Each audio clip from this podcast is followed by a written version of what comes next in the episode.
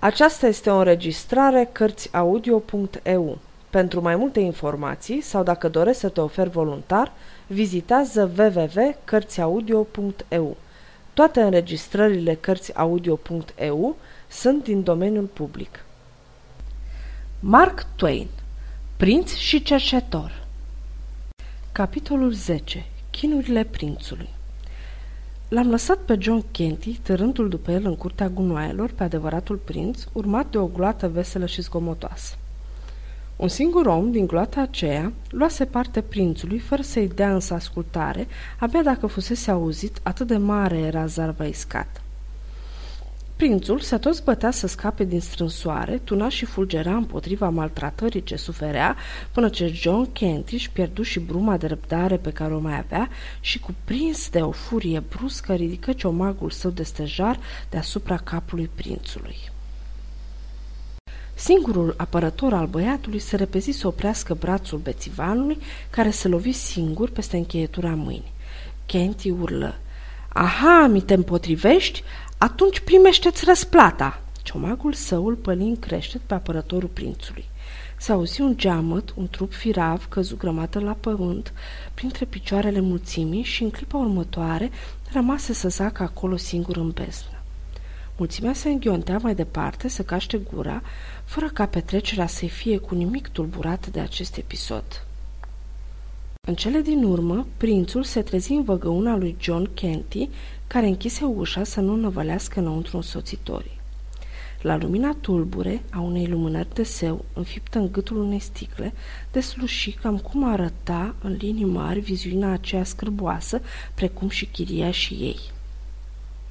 Două fetișcane soioase și o femeie între două vârste se traseră spre perete într-un ungher cu mișcările unor animale obișnuite să fie maltratate, așteptându-se și temându-se să nu fie bătute chiar în clipa aceea.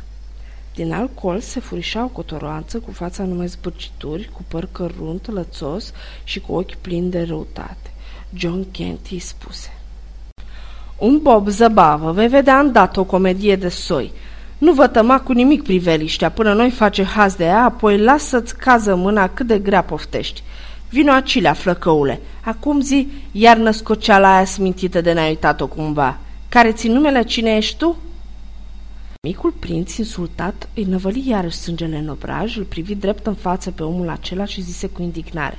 Era creștere din partea unui tâlhar ca tine, ca să-mi poruncești mie să vorbesc. Îți spun acum, cum ți-am spus și adineaur, sunt Eduard prințul de Wales și nimeni altul. Cotoranța fu atât de buimăcită de răspunsul acesta, încât rămase pironită locului și mai mai se tăie răsuflarea se holbă la un prinț cu o uimire prostească care nu înveseli atât pe nenegiuitul ei fecior încât se prăpădi de râs. Dar asupra mamei și asupra surorilor lui Tom Kenty, răspunsul prințului a avut altă înrăurire. Spaima lor de bătaie făcu loc pe dată unei groaze de al soi. Se repeziră din colțurile lor spre băiat cu durere și deznădejde zugrăvită pe chipul strigând Vai, sărmanul Tom, sărmanul băiat! Mama căzu în genunchi înaintea prințului, îi puse mâinile pe umeri și îl privi în obraz rugătoare, printre lacrimi ce o potideau. Apoi spuse, Vai, sărmanul meu băiat, cărțile acelea citite fără socoteală, iată că ți-au venit de hac până la urmă și ți-au luat mințile. O, de ce nu le-ai lăsat mai deoparte când ți-am spus de atâtea ori să iei seama și să te ferești? Ai zdrobit inima mamei tale. Prințul o privi în față și spuse cu blândețe, Feciorul tău este sănătos și nu și-a pierdut mințile, bună doamnă. Mângheți inima, du-mă la palat unde e dânsul și pe dată regele tatăl meu ți-l va da înapoi. Regele, tatăl tău, o copilul meu, ia-ți îndărăt vorbele astea ce-ți pot cășuna moartea, iar celor din jurul tău pierzania. Alungă acest vis de spaimă, cheamă-ți îndărăt biata ținere de minte rătăcită. Uită-te bine la mine, nu sunt eu oare maică ta care ți-a dat născare și te iubește?" Prințul clătină din cap și zise cu părere de rău, Dumnezeu îmi stă martor cât de a nevoie mie ați îngreuna inima, dar crede-mă, până în această clipă nu te-am văzut niciodată la față. Femeia căzu înapoi pe scânduri și acoperindu-și ochii cu mâinile, se porni pe un plâns între tăiate suspine și bocete sfâșietoare. Comedia merge prea departe, țipă Kenty. Cum? Nan, Beth, Fete fără cuvință, stați jos în fața prințului? În genunchi, pleavă păcătoasă, și arătați-vă cinstirea datorată!"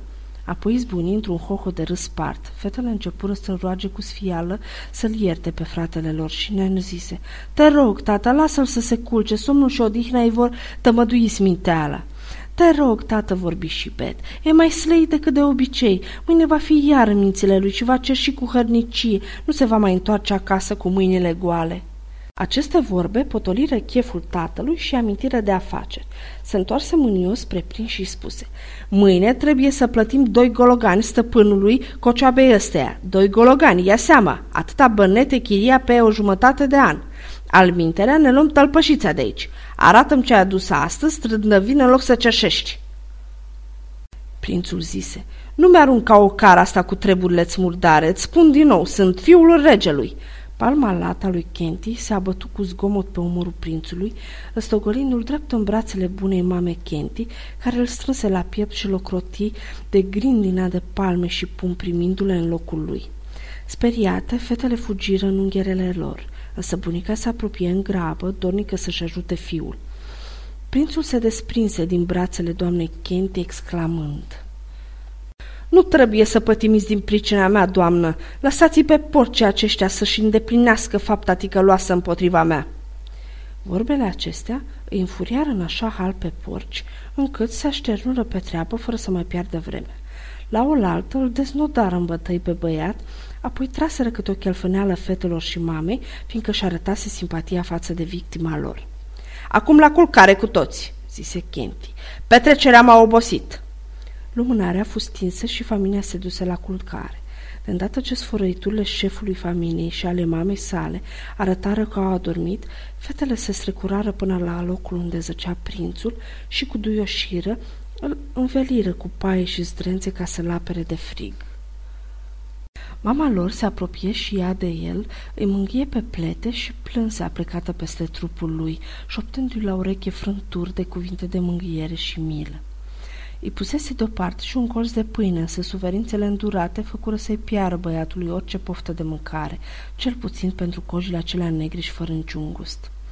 Fu mișcat de curajul cu care luase ea apărarea și cu care o costase scump, ca și de compătimirea sa și mulțumi în cuvinte foarte nobile și princiare, rugându-o să se ducă să doarmă și să încerce a-și uita necazurile. Mai adăugă că regele, tatăl său, n-avea să lase nerăsplătite bunătatea și devotamentul ei credincios. Această întoarcere a nepuniei băiatului stropi iar inima mamei. Ea îl strânsă îndelung la piept și, scăldată în lacrimi, se duse îndărâ la culcușul ei ticălos. Cum sta așa chipzuind și jelind, începu să-i se năzare că băiatul acesta avea parcă ceva nedeslușit care lipsea lui Tom Kenty, smintit sau teafăr. Nu putea spune în cuvinte lămurite, nu putea descrie ce anume era și totuși pătrunzătorul ei instinct de mamă părea că descoperă și prinde deosebirea. Dacă băiatul nu era într-adevăr fiul ei până la urmă. Ei, închipuire nesăbuită, aproape că zâmbi la gândul acesta în ciuda necazurilor și a suferințelor sale. Cu toate acestea, gândul nu voia să piară, ce o urmărea stăruitor. Nu dădea pace, o hărțuia, rămânea agățat de mintea ei și nu voia cu niciun chip să se lase alungat sau trecut cu vederea. În cele din urmă, își dădu seama că nu să aibă liniște până nu va găsi vreun mijloc de a se încredința în chip limpede și de netăgăduit dacă băiatul acela era fiul ei sau nu, izgonându-și astfel îndoile dureroase și chinuitoare. Da, hotărât, că doar așa putea ieși din încurcătură. De aceea își puse mintea la lucru pe dată ca să născocească ceva pentru a-l pune la încercare. Dar era mai ușor de zis decât de făcut. Cântări pe rând în minte o seamă de încercări, una mai ispititoare decât alta, însă fu nevoită să le părăsească pe toate. Niciuna din ele nu era pe deplin sigură, cu desăvârșire de netăgăduit, iar o dovadă nedesăvârșită nu o putea mulțumi. Era limpede că își sfărâmă capul degeaba, părea vădit că trebuie să se lase pe gubașă. În vreme ce prin minte trecu gândul acesta întristător, prinse cu urechea răsuflarea regulată a băiatului și știu că a adormit. Și cum asculta așa răsuflarea aceea egală, fu întretăiată de un strigăt ușor înăbușit, cum scoate un om care visează urât. Faptul acesta întâmplător îi sugeră pe dată un plan care făcea că toate la oaltă. Numai decât început să se străduie cu înfrigurare, dar fără zgomot, să aprinde iar lumânarea, murmurând către sine însăși. De l-aș vedea că atunci am să știu bine – din ziua când o șchiopătă, fiind, pulberei s-a aprins în obraz, niciodată nu s-a trezit fără veste din somn sau din visare fără să-și pună mâna pavăză la ochi, precum a făcut în ziua aceea și nu cum ar face alții cu palma înăuntru, ci întotdeauna cu palma întoarsă în afară. L-am văzut de o sută de ori făcând astfel și niciodată al minteri. Da, acum voi afla. Între timp, se târâse lângă băiatul adormit, ținând lumânarea umbrită cu mână. Se aplecă cu grijă și băgare de seamă asupra lui, abia răsuflând și stăpânindu-și ștulburarea. Deodată scăpără lumină în obrazul lui și zbi cu degetele în dușumea, chiar lângă urechea prințului. Băiatul deschise ochii mari și aruncă o privire buimacă în jur, însă nu făcu niciun fel de gest cu mâinile.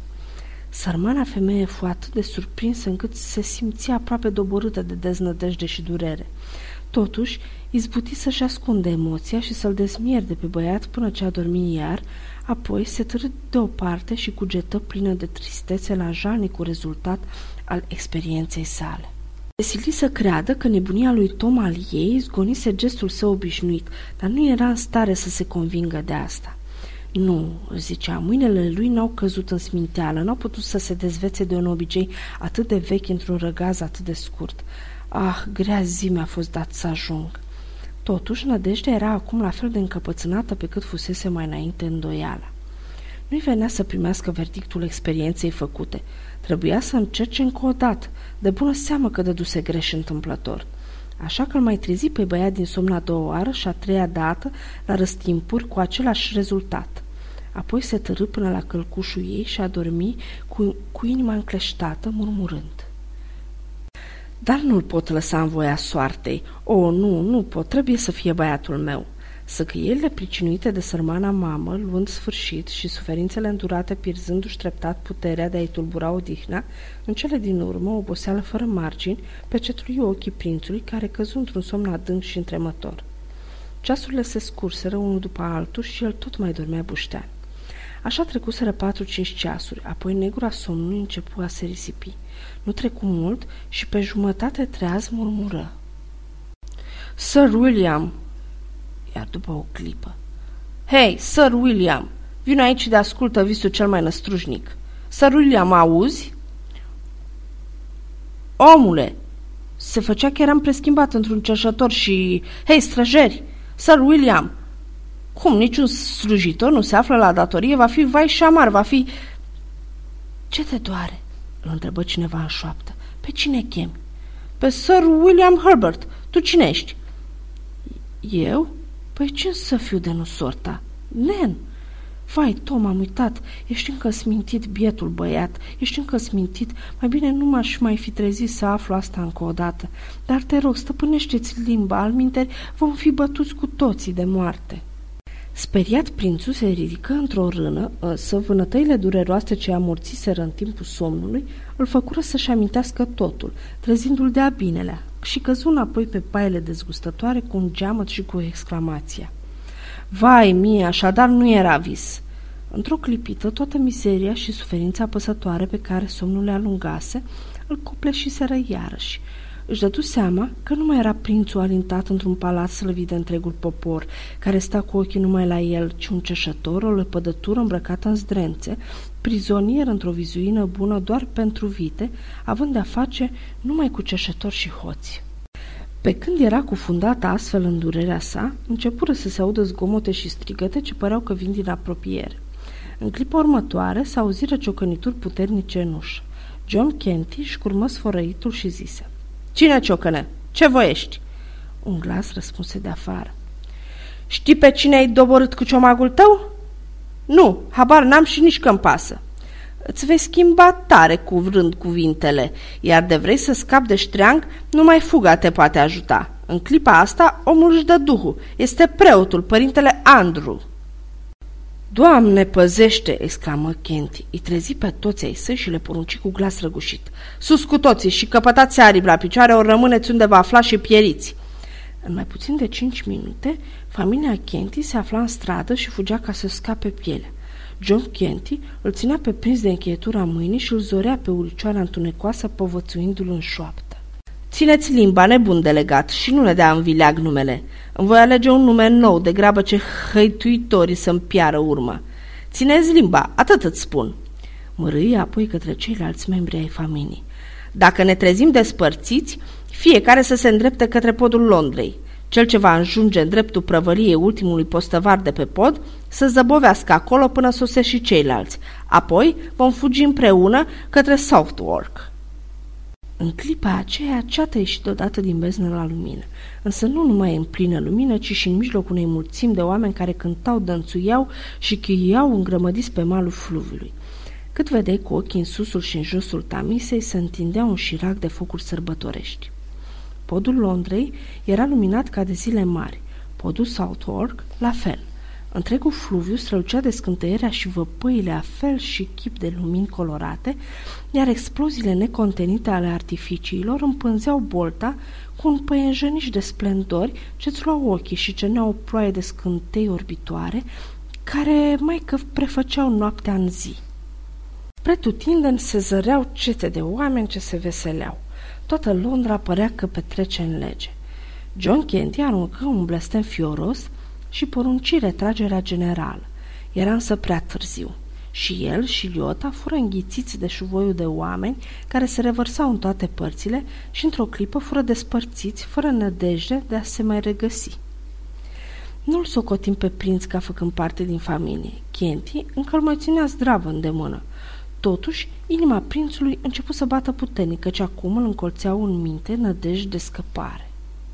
Un barcagiu vânjos, cherchelit bine, cu rachiu, se trezi ghiontit cu grosolănie de chenti, care se îndesea și se zbătea să-și facă loc prin mulțime. Barcagiu își puse mâna grea pe umărul lui Chenti și zise Ehei, eh, încotro așa zori prietene! Ți sufletul ros într-atât de dorul treburilor necurate când toți oamenii cinstiți și care păstrează credința tronului se veselesc ca în zi de sărbătoare? Treburile mele sunt doar ale mele și nu te privesc, răspunse Chinti cu asprime. Ia mâna de pe mine și lasă-mă să-mi văd de drum. Dacă așa ți cheful, nu treci nici în ruptul capului până ce nu vei închina în sănătatea prințului de Wales, îți spun eu, zise Barcagiu, punându-i se hotărât de-a curmezișul drumului. Dăm cana atunci, hai, zorește-te, zorește-te! Alți petrecare se strânseseră între timp în jur, atrași de gâlceavă și strigară. O cană, o cană, să închinăm pentru prietenie. Dați-i năcritului să bea cupa prieteniei. Ori o dă pe gât, ori îl zvârlim în apă să slujească de hrană peștilor. Așa că fu adus o uriașă cana prieteniei. Parcagiu, apucând-o de toartă și cu mâna cealaltă ținând capătul unui închipuit șervet, o înfățișă, după cuvenita și străvechea datină, lui Kenti, care fu nevoit să apuce cu o mână cealaltă toartă, iar cu alta să-i ridice capacul, tot după străvechea datină. Firește că în felul acesta mâna prințului rămăsese o clipă liberă. El nu-și pierdu vremea, ci se afundă prin pădurea de picioare care îl înconjura și țuști paciție drumul. În clipa următoare, ar fi fost la fel de greu de găsit în marea aceea de oameni tălăzuită ca și o băncuță de șase pence în Atlantic.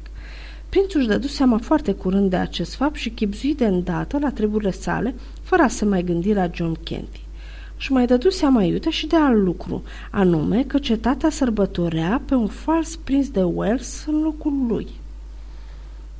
Trase lesne concluzia că micul cerșător Tom Kenty se folosise cu bună știință de acel nemaipomenit prilej și devenise un uzurpator. De aceea nu mai rămânea decât o cale de urment, să-și croiască drum către Guildhall, să dezvăluie cine e și să-l dea de gol pe șarlatan. Se hotărâ de asemenea să-i mai îngăduie lui Tom doar răgazul cuvenit ca să-și pregătească sufletul pentru lumea cealaltă, apoi să fie spânzurat, tras pe roată și tăiat în bucăți potrivit legii și obiceiurilor vremii pentru cazurile de înaltă trădare. Sfârșitul capitolului 10